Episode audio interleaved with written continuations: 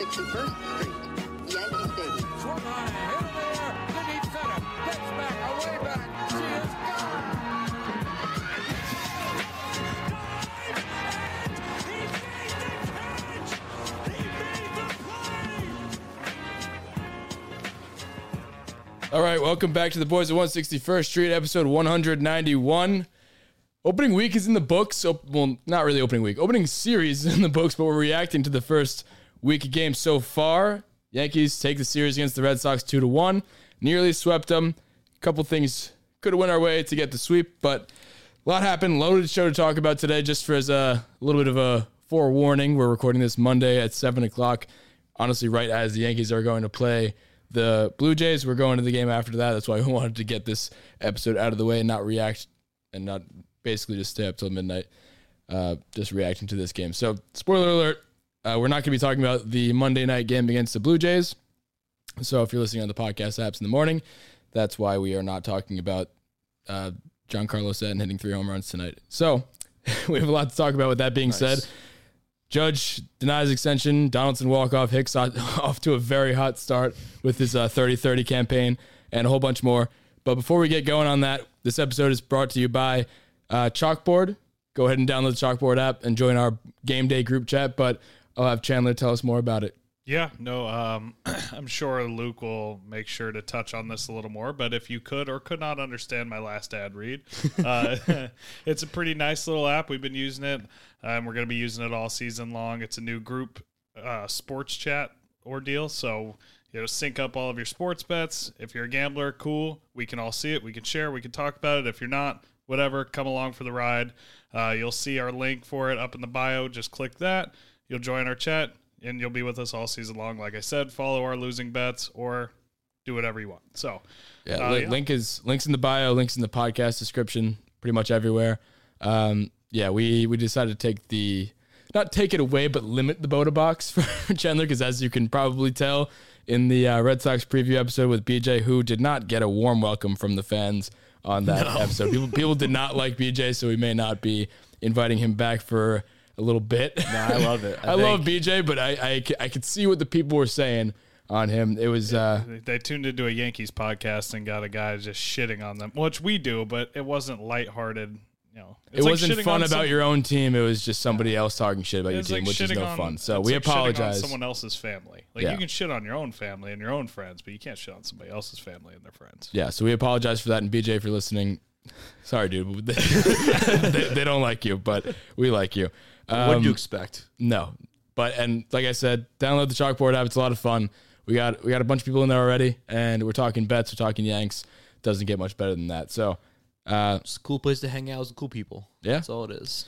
So, first thing I feel like we have to talk about right off the top is the Aaron Judge extension, or lack thereof.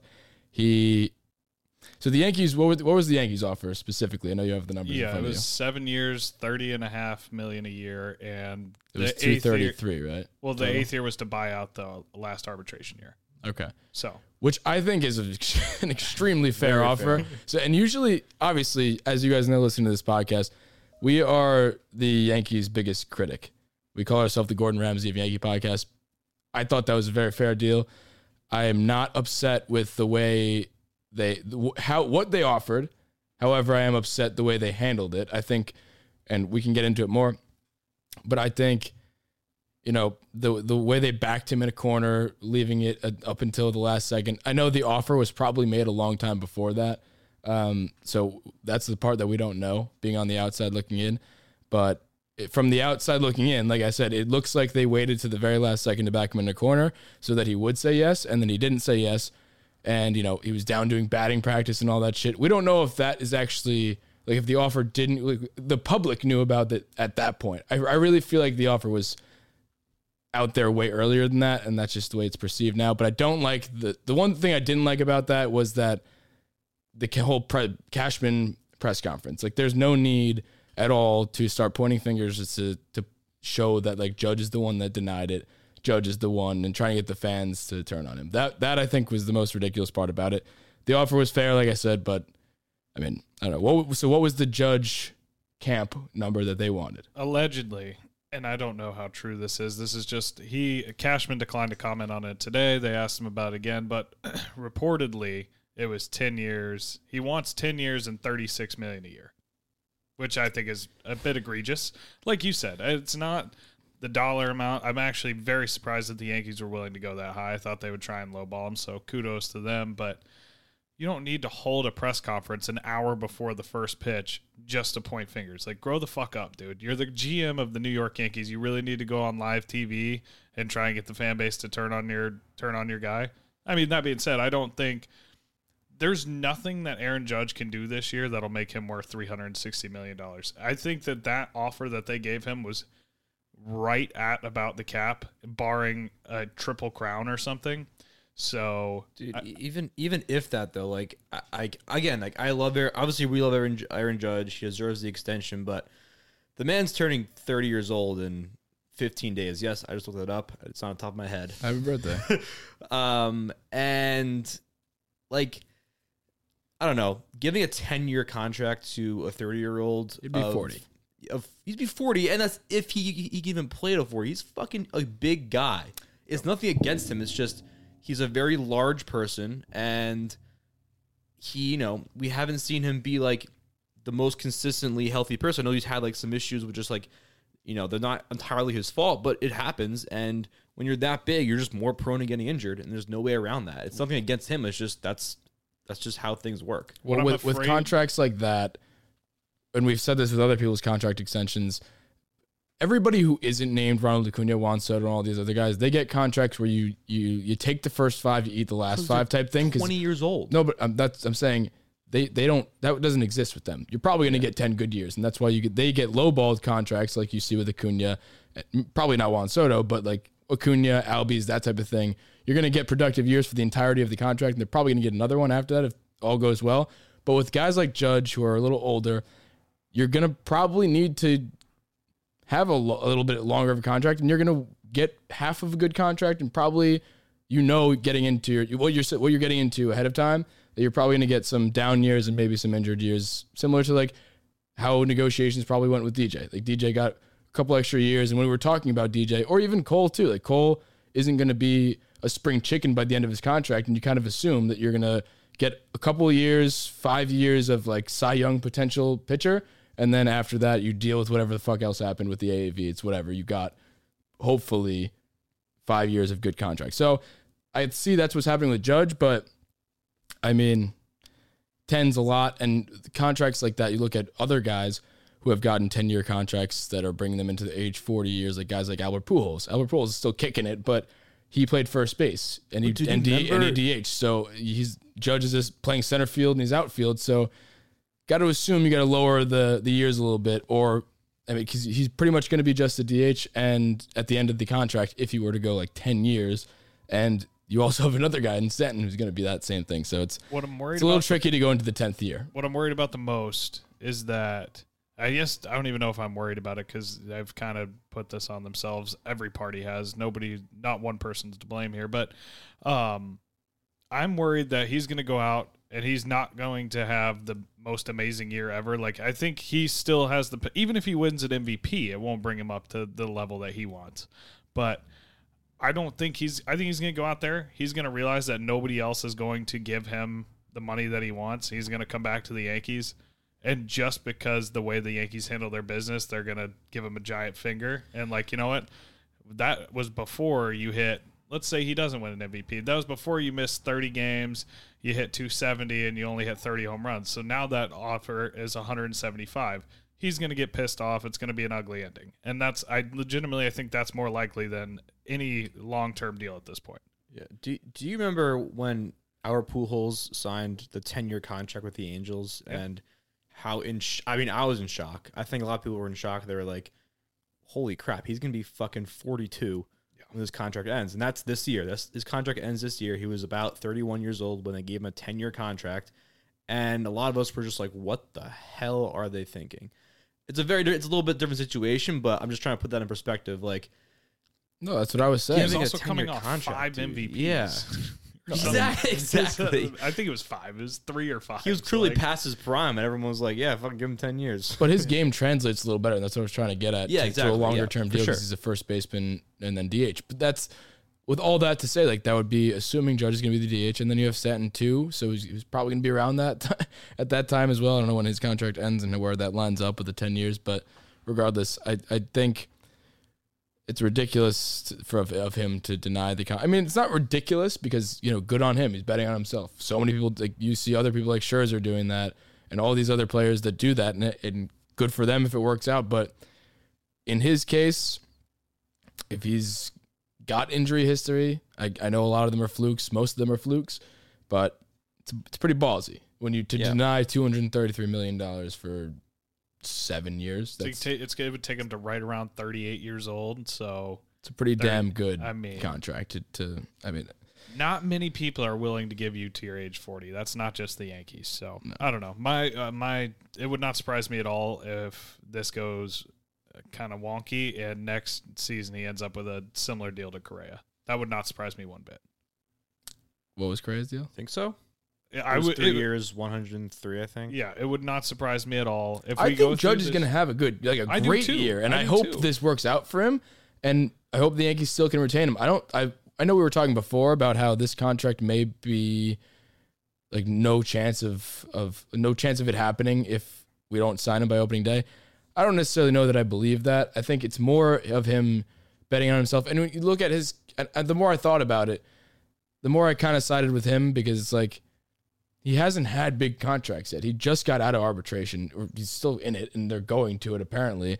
That's a whole different story. But, like, you kind of have to side with it. Like, a lot of these other players got their money, and this is one of the few things that A-Rod said that I kind of sided with on the K-Cast, which I didn't like, and apparently half of you liked, half of you didn't like. I didn't like it. I turned it off, and I went to the Cohen broadcast. But, like, A-Rod said, your first few years in the league, you kind of just, like, You don't really make that much money. In his case, he signed two 10-year, $300 million contracts. Good for him, but most players don't. Most players go to free agency once, and that's when you make your money. And in Judge's case, this is probably, if he's going to sign a long-term deal like that, it's going to be the only time he ever gets a big contract like that. So you kind of have to side with him to try and get as much money as humanly possible in one spot because he's not going to sign another contract after this, unless he does a short-term, prove it, and then goes for the big deal after that. I totally agree. I just don't think that with his age, with his injury history, regardless of what you think of it, I don't think that any team is going to give him what he wants, and shy of a historic season. Well, if he has a historic season, which I think he can, I think it's very much in the cards. He's already off to a hot start. He's hitting the piss out of the ball. We were at a bunch of games. He looked good. A bunch, 2 out of the first 3.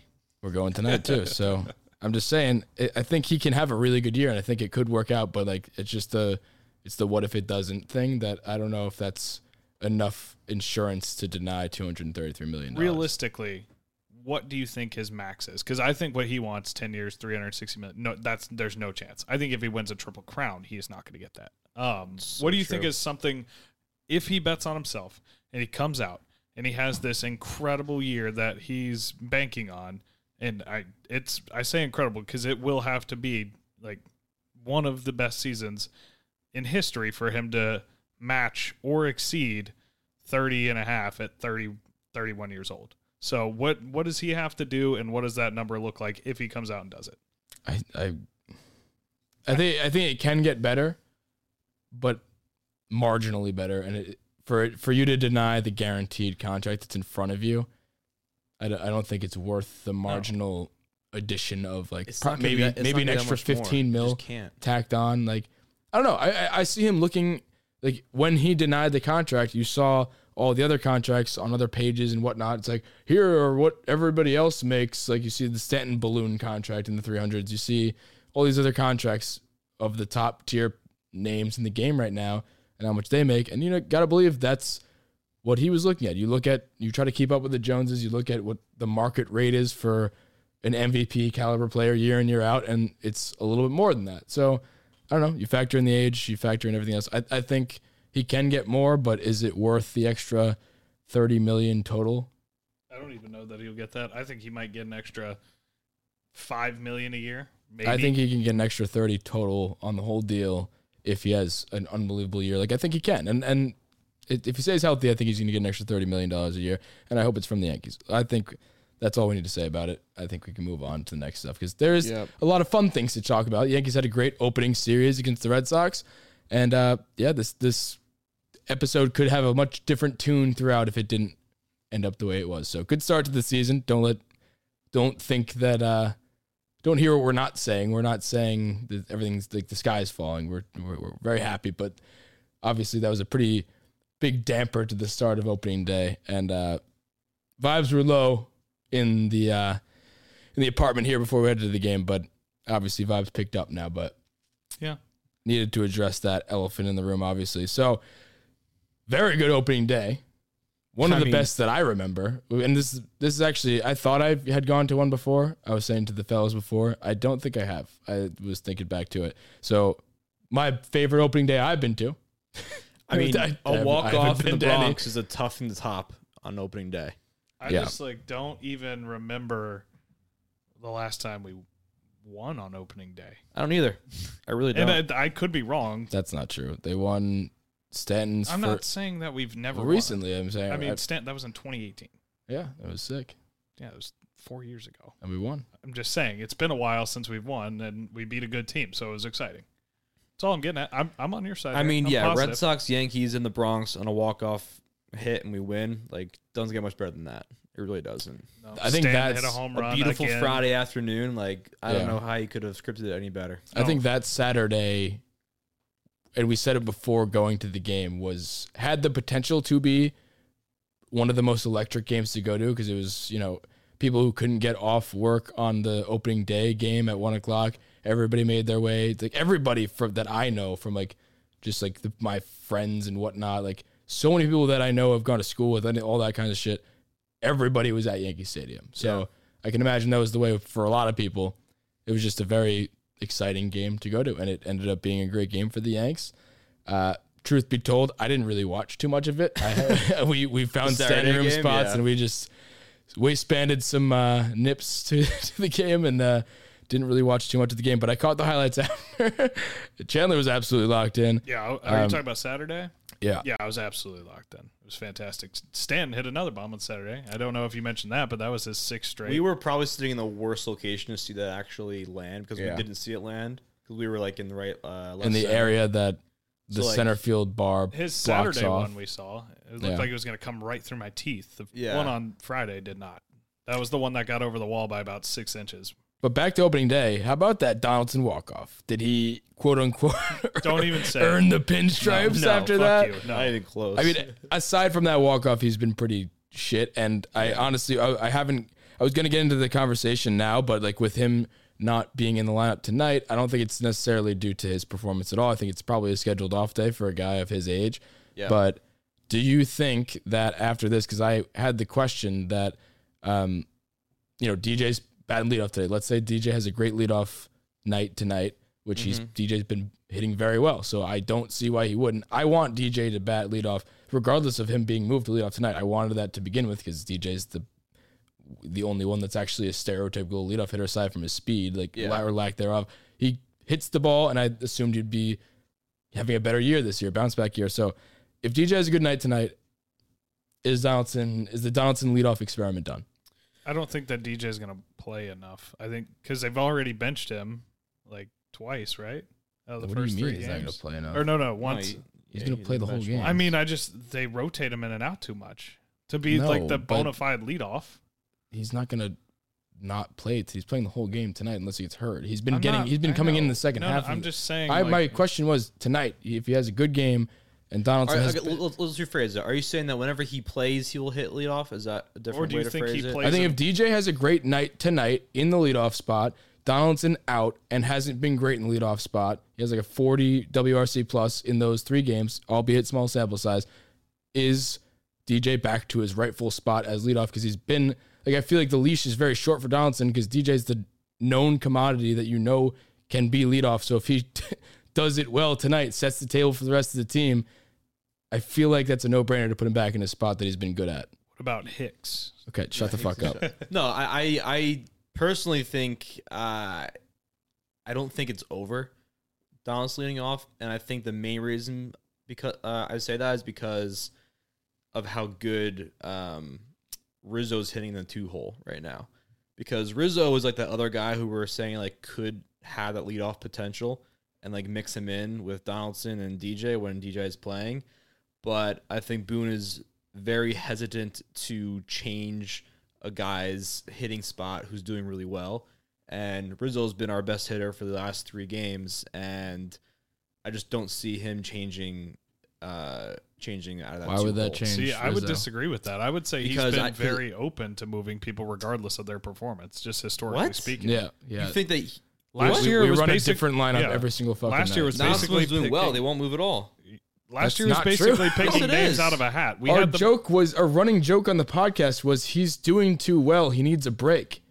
No, but I'm saying what I remember is that guys who were doing well, he would not touch what they're hitting out of. That's not true. I think you're thinking of Judge only. That, yeah. I think that held true with Judge. Maybe I'm thinking of two people, but I don't know. That's where I'm getting my I have no facts to back this up. But. See, I see what you're saying, and that's because it makes sense and it's logical, but that's not what Aaron Boone does. So he does not think with logic. He thinks with computers and what people tell you upstairs. So I think Judge, they were so not willing to move him out of the two hole last year that it hindered him at times. And that might be why you think that they're not going to move Rizzo from that same spot, but I think they certainly will. And I don't, you know what I'm thinking of?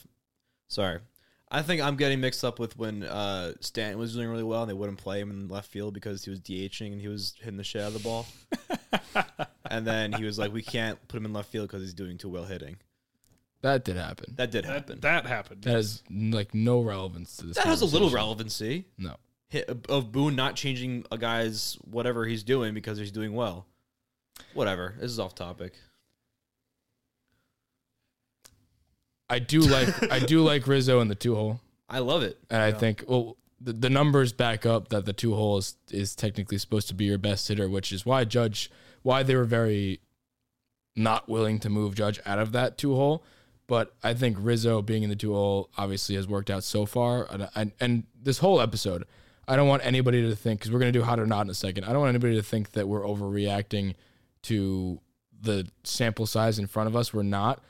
I just think Rizzo, before the season, I think it makes sense to be in the two-hole, and it looks good so far. So I like it. I don't think they should move that. I think Rizzo, lefty, going to Judge, being righty. It would have been cool if Gallo was a little bit better right now, and maybe the numbers Chandler would get into in his stats corner that maybe he's getting a little bit unlucky, but it would be really cool if we had like Rizzo, Judge, Gallo, Stanton. That'd be cool.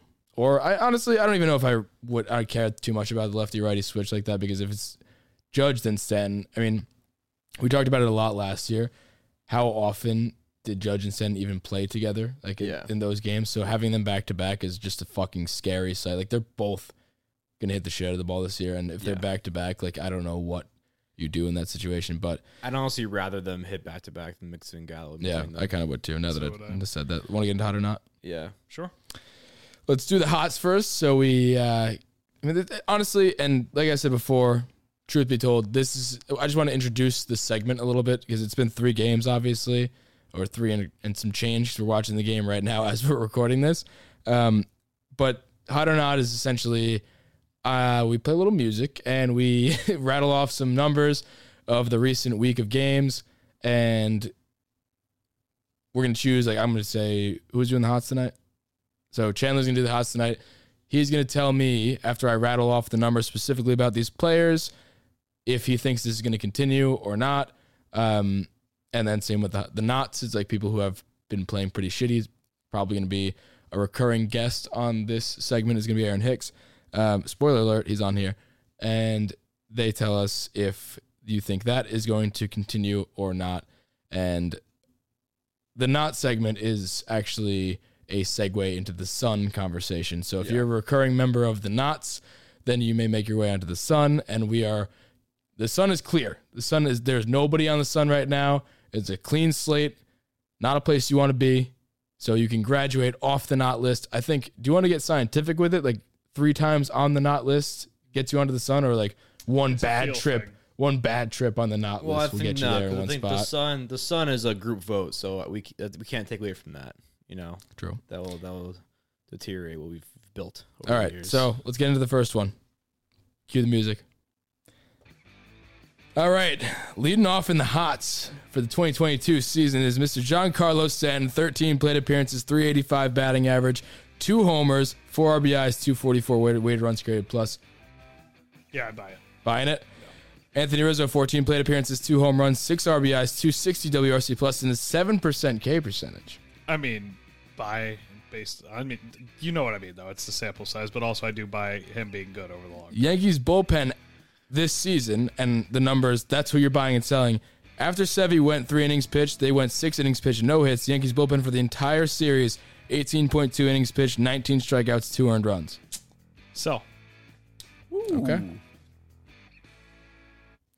And some honorable mentions there. Ralph Macchio. The Karate Kid, whatever you want to call his real name. After Rizzo calmed him down, was pretty damn good.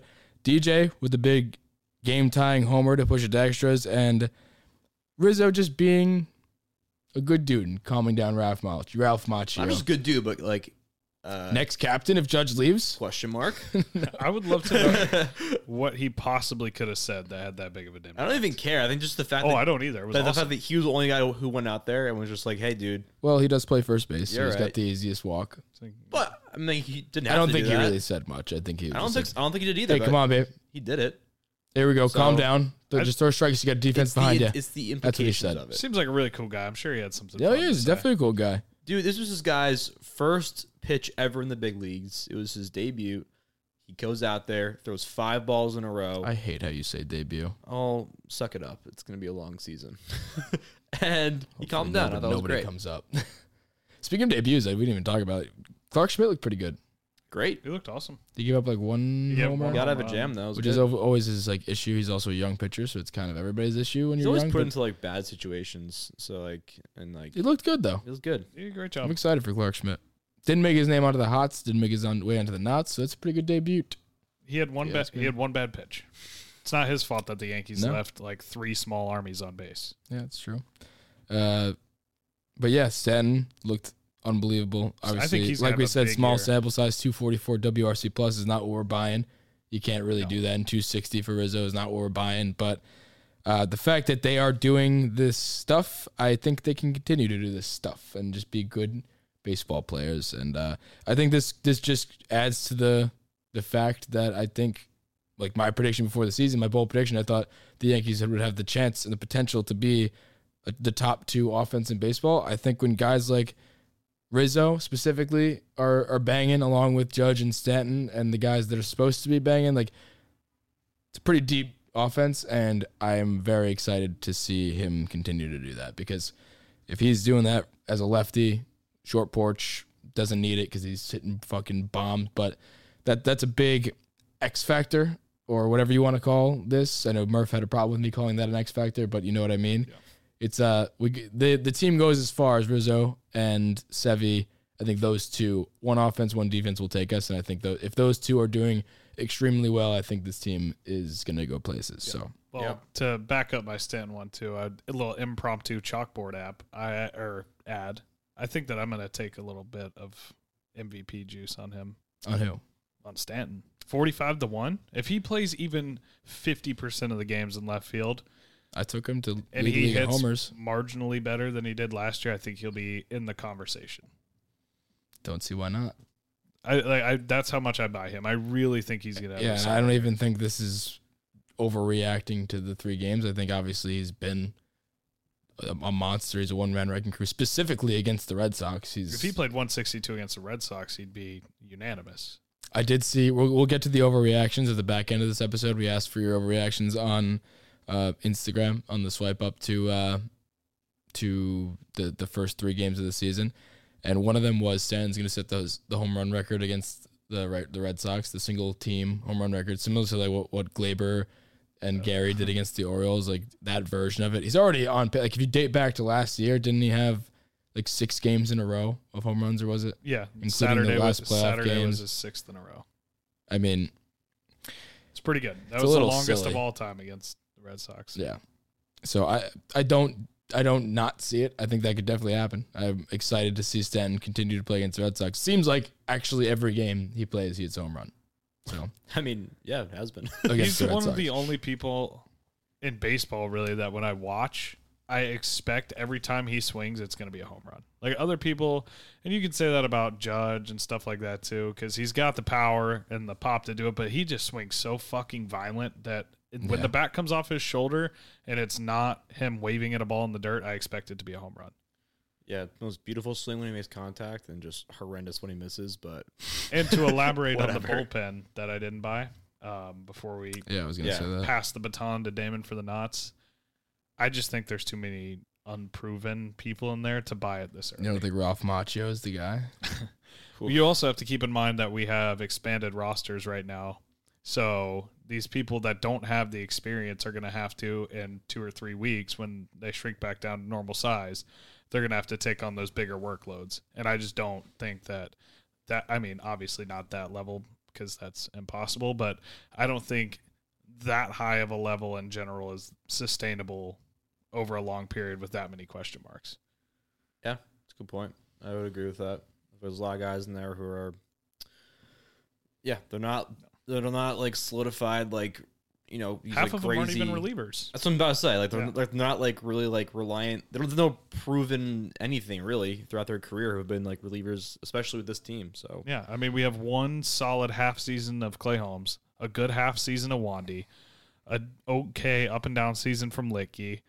You have one season of Loaisiga, and you have an up and down year from Chapman. So that's a lot of question marks, and Chad Green, those are your guys. Schmidt, who has never pitched out of the bullpen, but those ones I just named, and add Chad Green. Those are your main staple guys, and even them you have question marks on. Behind them is just a stable of guys, not that throw 98 like the Rays, but they're just ex starters and people that have been thrown in there. I'm not saying it can't be done. I'm just saying that I don't buy it yet. Bunch of misfits. I don't know if I agree. I mean, looking at the list of the usage, and obviously, like I said, and we'll continue to say this is a small sample size, but like Clark Schmidt went 2.2. I think his role in this team for this year, at least, is going to be out of the bullpen. They say he could be a starter, but I don't know why he can't keep up production like this. Jonathan Loaisiga 2.1. I expect completely him to be one of the best relievers, if not the best reliever we have.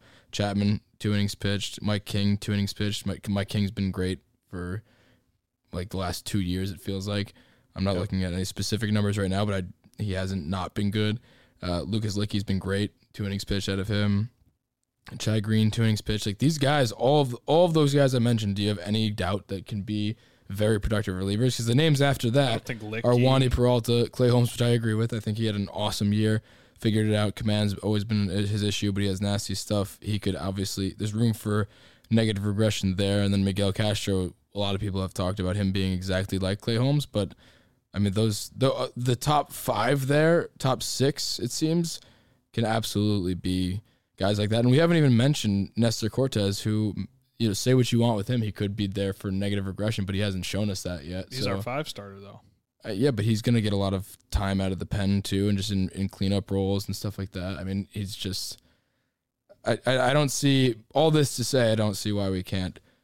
I don't know if I want to sell it. I think this could be a very, very good bullpen. I think. I totally agree. It can be. All I'm just saying that I'm not buying it yet. It's going to take me some time to believe that this bullpen is going to be elite or even very good. Just because of how many question marks are. Yeah, but you're even then, like I said, half those guys were lightning in a bottle, or hopefully they're not, but at the time, Clay Holmes had a 6 ERA and was getting shelled on the Pirates. He was walking everybody. He came over here, and obviously good things happened. He was incredible. But, I mean, he outside of that sample size of half a season, he doesn't have a long, extensive track record to make you believe that that wasn't an outlier. Wandy Peralta, same ordeal. Lucas Licky, he wasn't even great last year. He was okay. He was pretty good. But, again, before that, he hadn't pitched in, 5 years in a Major League game? I'm just saying there is a lot of question marks. That's all. I'm not saying they're bad. I'm not saying they're amazing. I'm saying that there's question marks. So just pump the brakes on saying they're elite, but I'm very happy, and I hope that I'm wrong and that they do sustain it. But That's all I'm saying. All right. Want to move on to the knots? Sure.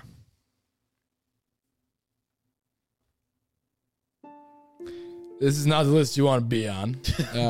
And just to clarify, because I remember there's a lot of confusion about the if we buying or selling, what that actually means. You buying, it means we think they're going to continue to be bad. Yeah. Buying the badness. Buying the badness, selling the goodness. Selling that he'll be this bad. So Aaron Hicks, 9 plate appearances, 33% K percentage, 43 WRC plus. Buy. Okay. Potential Sun candidate there. Isaiah Kiner-Falefa, 12 plate appearances, 25% K percentage, .091 batting average, 5 WRC plus. I'm selling. I think he's fine. And one last one, Garrett Cole for his comment about the game not starting on time was the impact and why he had a not too great start. Selling. But I needed to talk about it. That's just a good way to segue into that. But you said Aaron Hicks buying that he'll be this bad, IKF selling that he'll be this bad. And again, I don't want to keep saying it, but I know people are going to come at us for this. Like, it's been fucking 3 games. This bad is 3 games. It's not a big sample size. Usually when we do this, it's going to be a week's worth of sample size, and then obviously referring back to potentially the last 2 weeks of data. There's a lot more that would go into this segment on a more recurring basis in this show, but it's just this is going to be the intro to it. So suck it. Yeah, Hicks. I don't know, what can you say about Hicks? I mean, he's not looking great for his 30-30 projections. It's off to a hot start for that, dude. It's off to a hot start for that. I mean, I don't know. The guy just continues to just not impress me whatsoever, and he needs to do a lot for me to believe in him for the rest of the season. I will say he has a 250 batting average right now. I don't want to go into any stats after 9 plate appearances, but I wanted to segue that into the fact that he got on base a couple times, didn't even try to steal. So if you're going to make a claim before the season and say you're a 30-30 man, 5 home runs, 5 stolen bases per month doesn't seem like that big a deal. He can make it happen when you've only had like 14 stolen bases in a season for your career, and you don't try. Like, I know it's a couple times he's been on base, but like maybe go for it. Maybe try to swipe a bag. I don't know. Can I say that? The stats, I don't care about his 250 batting average. No, yeah. I don't care about what people are saying, like, he's one of only 3 people with multiple hits. No. Yesterday, he left the bases loaded. He grounded into a double play with, I think that's when he grounded into a double play was with the bases loaded or something along those lines. He popped up with the guys on second and third and nobody out. And he fucked something else up with people. He left 6 people on base yesterday. So just do better than that. Yeah, like, no, it's a lot of talk for someone who hasn't been good in 4 years. It's just like, these aren't even different. We're not asking you to hit even 250, which is sad to say, but do a fucking job. You're supposed to be this guy that's, you know, a great person to get on base or do a small task, put the ball in the air, have a sack fly, draw a walk, do anything other than pop up to the fucking third baseman with guys on second and third. Like, we don't need a 30-30 season out of him. No. That's not what we wanted. I need non-selfish at-bats. I want him to have good at-bats and just do a fucking job and just play mediocre outfield. You know what would be a lot cooler than a 30-30 season? Maybe a fucking sack fly. It's not a lot to ask. Just fucking, I don't know. I don't need 30 solo home runs when we're down 10-0. I need a sack fly when it's a 4-3 fucking game. We asked everybody for their overreactions, and an overwhelming majority of the responses are about Mr. Aaron Hicks. And just like, I'll read a few. Just, this is not even like, I didn't find the Hicks ones and call them out. Like, this is at the top of the list of the responses that I just see just from scanning this. Hicks sucks. Hicks should get benched. Gardy would have been better than Hicks. Hicks should not be starting. Bench Hicks. Hicks needs to be sent back to AA. Send Hicks to the sun. IKF sucks. Hicks sucks. Gallo sucks. Gallo is a disaster. Hicks to the sun. I love baseball. Me too. But yeah. I mean, they're pretty special. Another one specifically saying not an overreaction, but Hicks and Gallo blow. Oh, man, Hicks is up to bat right now. I was really hoping the striking out right there. It would have been just like perfect timing. Hey, don't say that. Don't. No, I'm just saying like out. He went off the foul ball. It would have been very funny. Yeah, for content purposes, great. For liking the Yankees bad. Yeah. Oh wait, another last good one on Hicks is like Hicks just became the most hated player on the team just for saying he'll get a 30-30. And I completely agree with you, Sergio Silva. So shout out to you. But one thing on Gallo real quick. I just now would be a good time to address it since we're talking about the overreactions. Oh. He's what 1 for 10. He actually just had a hit. So and Hicks struck out. So he is right on cue. Yeah, I think he's 2 for 11 now. He just had a nice oppo single. But coming into this game, he has 5 balls batted at 97 miles an hour or greater. I know it's frustrating. And it's probably annoying as fuck to listen to me always like praise Gallo for sucking. But I do think there is a good player in there because I don't know. He's getting unlucky. He's the most unlucky player in the league right now. The ball he hit yesterday, which was an out, he hit 112 miles an hour with a 22-degree launch angle. Out of StatCast history, there's been 131 similar hits. 121 of them are home runs, and 130 of them are base hits. That's the only out recorded in history with those metrics. So be patient. That's all I'm asking. And if he ends up sucking, then you can tell me to go fuck myself until the end of time. But I do think there's a bit, at least a small portion, of him being unlucky because he is putting together good at-bats. He drew a really nice walk yesterday, especially with the way that the umpire called the first 2 pitches. He threw 5 straight sliders in the same spot. 3 were balls, 2 were strikes, and all of them were balls. But so, I mean, hats off to him for not changing his approach. He has a good eye. He just hit an oppo single, and he's hitting the ball well. He's spraying it all over the yard. I have confidence that he's going to be good. Hats off to him, and hats off to you for being able to convey your thoughts without being absolutely loaded off Botox. But I think Hicks, not Hicks. Why am I? He's just burned in my brain. I can't get him out. But Gallo, I think I might be the biggest Gallo supporter on this podcast. I really want to like him, and I know a lot of people that I've talked to want to like him. He's just not making it easy.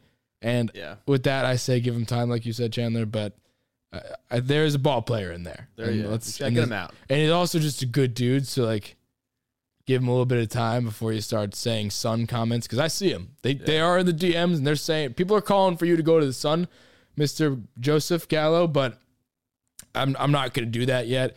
And for those last little bit of baseball out of you, for those who are tuning into us for the first time, the Sun is another recurring thing in the season and not a place you want to go, but it's got to be we would nominate somebody. Any of us can nominate somebody to go to the Sun. He's got to obviously be off the not list, but after a few times being on the not list, somebody will nominate him, and it's got to be unanimous to go on to the Sun. So I doubt it would ever be even any votes right now for anybody to go to the Sun. It's way too early for that. Unless you like... You're the reason we lost 2 games out of the 3. Like that's the only way I could see. Like you were the sole purpose. That you personally, like Gardner or something like that. There's one thing I don't think we talked enough about, but it was kind of in your in the overreactions, and Damon never really elaborated on the knots. You don't think Kiner-Falefa is bad? Well, I know you have a lot of stats to prove this, but like. I'll just say that there's not a lot of stats to prove it. Well, he was. I didn't read any of them yet, but I know he was. He doesn't have any. Okay, well, I'll let him pull it up and defend it. But no, he doesn't need to. We'll just talk about this. He has no. Just, all right. Anyway, all I'm saying is that I'm not worried whatsoever with him. Like, I think he's a good player. I think he's exactly what this team needs. He's a contact guy. He's fast and he's good at fielding. That's what we need. New face in a new place. Give him some time. He wants to play. He wants to be a Yankee.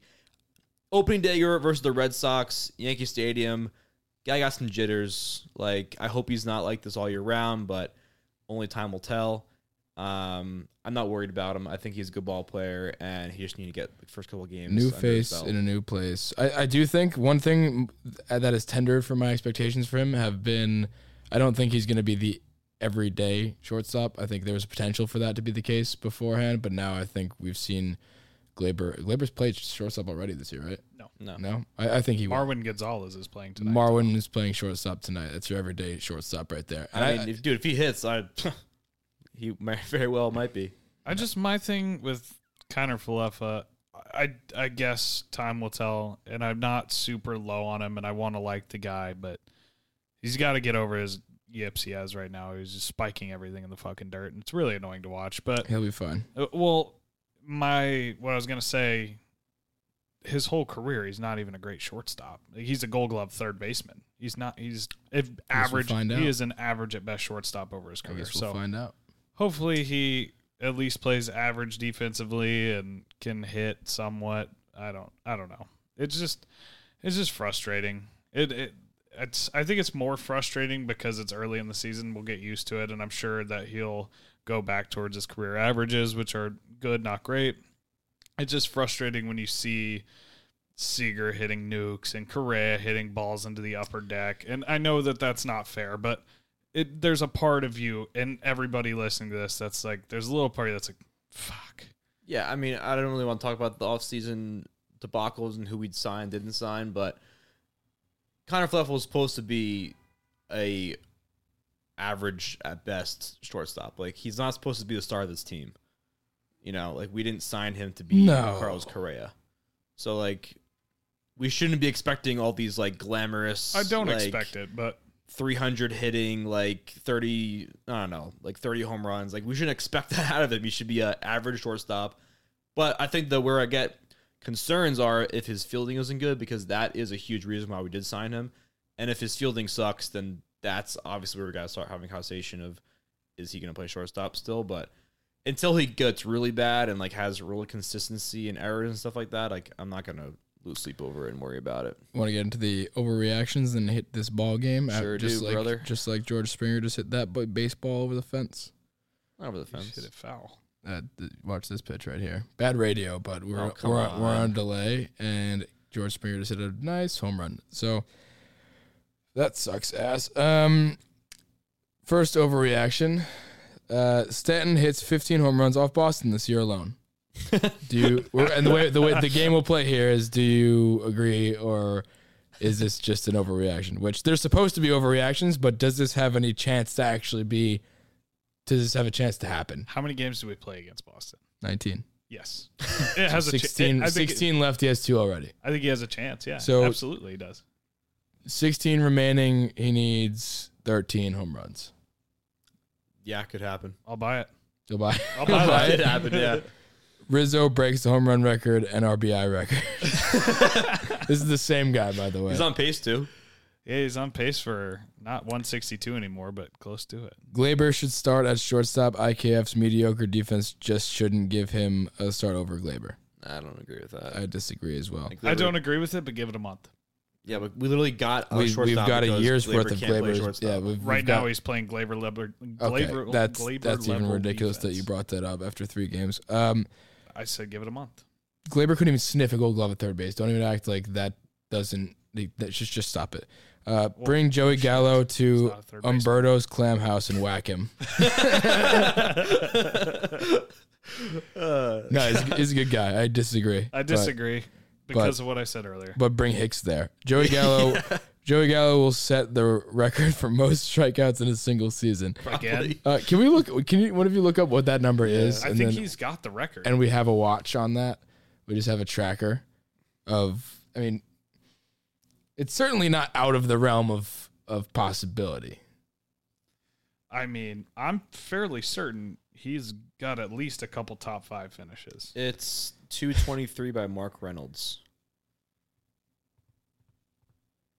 Really? Yeah. What's the most that Gallo's had in a single season? He had last year 213. And you said how many was Mark Reynolds? 223. I mean, it's not impossible. Joey Gallo's got the number 5, the number 11, the number 22 on this all-time list. At least like 27. Not what you want. So I could see it. Breaking records left and right. I will say this, though. If he does that, I don't think that necessarily means he had a bad year, though. No. Because that's what Aaron Judge, expecting. Aaron Judge is number 9 on this list now. And Giancarlo Stanton's number 7. Season. Yeah. So If he does break the record, I guess good for him.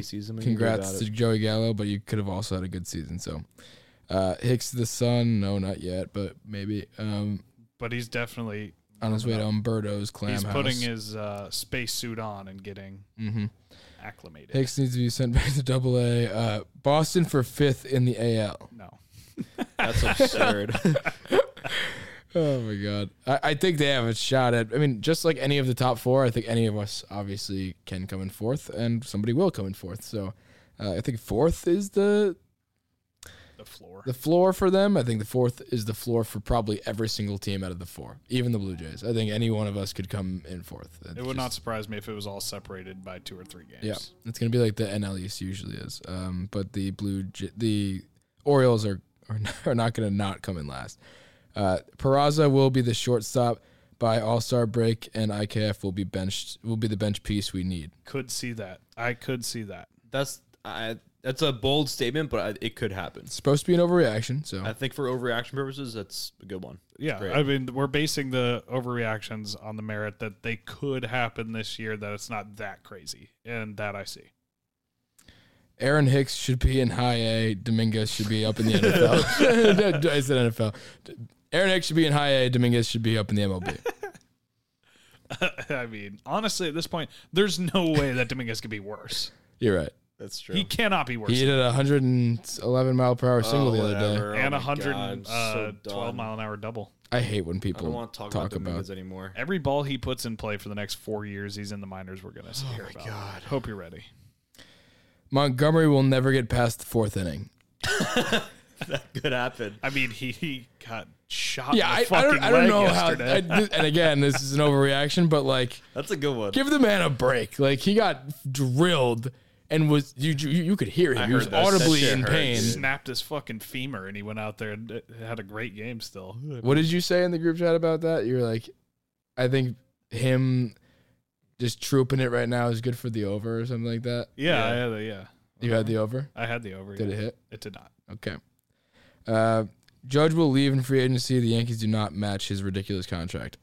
I don't know. I don't even think that's an overreaction. I think that's true. You know, and we were talking about that. I don't think it's set in stone yet. I think the Yankees, if he has a good year, will match a contract, but I think he'll have to meet in the middle. He's not going to get what he's asking for. Yes. So Montgomery, just by the way, last year averaged 5 2/3 per start. I don't think fourth is okay, but his thing wasn't saying an average for the year. His was saying won't make it out of he won't past fourth ever. Yeah, I know. I'm just telling you. Last year he averaged over 5 a game. So I think I'm gonna have to sell that one. I think he might make it past the fourth one time this year at least. Here we go, Monty. Matthew Watson he's got your number. This guy. That's who said it. And last one we'll do before we hit the game right now is Stanton MVP. I think I'm going to bet it. I am too. 45-1. That's free money. Join our Chalkboard group chat. You'll see my play in there. I'm going to take that free money. Although I say things are free money all the time, and I've been really, really cold. But yeah, those are. Do you want to close this out with saying are overreactions? Were there any that were said that you were thinking that were not said? I mean, my biggest overreaction was the Kiner-Falefa stuff, and admittedly a huge overreaction. But I actually could see Peraza or Cabrera. I don't even know. Cabrera does play short, right?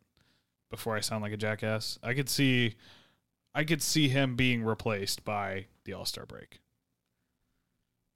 I mean, I don't think that's crazy to say. He's not like we don't have a lot of draft capital in him. We didn't spend a lot of money on him. He doesn't have like a set in stone spot on the team. Like he can be replaced. It's not like Gleyber or like, you know, we traded Chapman for Gleyber and that whole deal, and Gleyber was a top prospect. And it'll be like, that's why Gleyber has such a long leash, even when he's being a puppy dog and skips batting practice after being benched on opening day. Like which is another thing we didn't even mention yet. And that was ridiculous, but I guess that's just not that big of a deal though. I mean, I haven't seen anything about it since. Nobody addressed it. It wasn't addressed in the media, so who knows? Kind of a pussy move. Maybe he was. He also skipped on-field batting practice, so maybe he did something that we don't know about. But the Cole thing's fucking ridiculous. $324 million and you can't start a game 4 minutes late. I know you got your routines, dude, but I mean, he was having a hissy fit in the dugout. They were singing the national anthem and doing, like, the opening day festivities, and he was, like, dude, it's screaming also, to start the game. Opening day. Exactly. You've been here for how many years? You know there's going to be a little bit of a delay, like, start. It's opening day of baseball. Even going back to fucking Little League. I was about to say, I'm pretty sure I had a longer opening ceremony at my like modified middle school game. Dude, like unanticipated late start. Unanticipated? It's opening day. No, an unanticipated challenge. Oh, that's what it said? Yeah. Fuck off. No, it was I had an unanticipated challenge. The lines would be long when I was going to grab a beer at the game, but I powered through and I did it. I powered through and I made it there. I still ponied up my $14 and I got myself a fucking beer. And Saturday, we made an adjustment. All right. No, we didn't. Yes, we did. We rebought the Brewers into the stadium. Oh, you're right. We did make an adjustment. Yeah. Can Cole make the adjustment in his next start? We'll see. We'll see if he can waistband. Can he find the ghetto liquor store? You need a great start next game. Waistband some shooters. Be happy at you. Jesus. All right. Join our Chalkboard group. Yeah. Join our Chalkboard group. Link is in the podcast description. Tell us what you think about Cole and that. It's been a lot of fun. Yeah. If you want to be in a group chat with us, join us there. If you don't, if you made it as far of the podcast, there's no reason why you shouldn't. Even if you don't bet, it's just a place to hang out. We're just gonna be talking in there, chalking it up, as you might say. Oh boy! Oh wow! All right, that's my sign off. Didn't know I could hate somebody more than Gary Sanchez, but you just took the cake. That was pretty good. I'm actually pretty happy about that. You too. Next time you talk to him, just let him pitch that to him. All right. And as always, if you could leave us a 5-star review on Apple Podcasts, please do. We appreciate those. Help us out.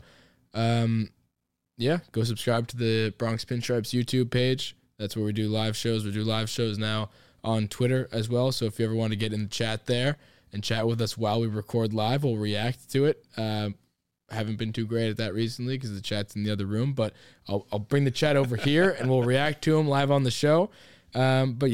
Appreciate you guys. Go Yanks. Let's hope the Yankees end up, and by the time you guys listen to this on the podcast apps, the game one on the Monday night game against the Blue Jays is over. So let's hope for my sake that we got to win. So, and if we did go to win, it's 2-0 when we're going to the game. We're leaving right now to go to the game. It's we are the reason that we win. And if we lose, then we're not the reason because we went in when we were losing already. So, yep. Let's go Yanks. Anywho, love you guys. Let's go Yanks. Everyone is talking about magnesium. It's all you hear about. But why? What do we know about magnesium? Well, magnesium is the number one mineral that 75% of Americans are deficient in. If you are a woman over 35, magnesium will help you rediscover balance, energy, and vitality. Magnesium supports more than 300 enzymatic reactions in your body, including those involved in hormonal balance. From functional medicine doctors to mental well-being and female hormone experts, we all know that magnesium is the one mineral to improve all aspects of well-being and health. But which one? Magnesium Breakthrough from Bioptimizers, the trusted choice recommended by leading experts, with 7 best-absorbed forms of magnesium to ensure your body receives the support it needs for overall well-being. Go to bioptimizers.com/balance today and use code BALANCE10 for 10% off. Support your journey to wellness at bioptimizers.com/balance. Magnesium Breakthrough from Bioptimizers, your foundation to optimal health and vitality.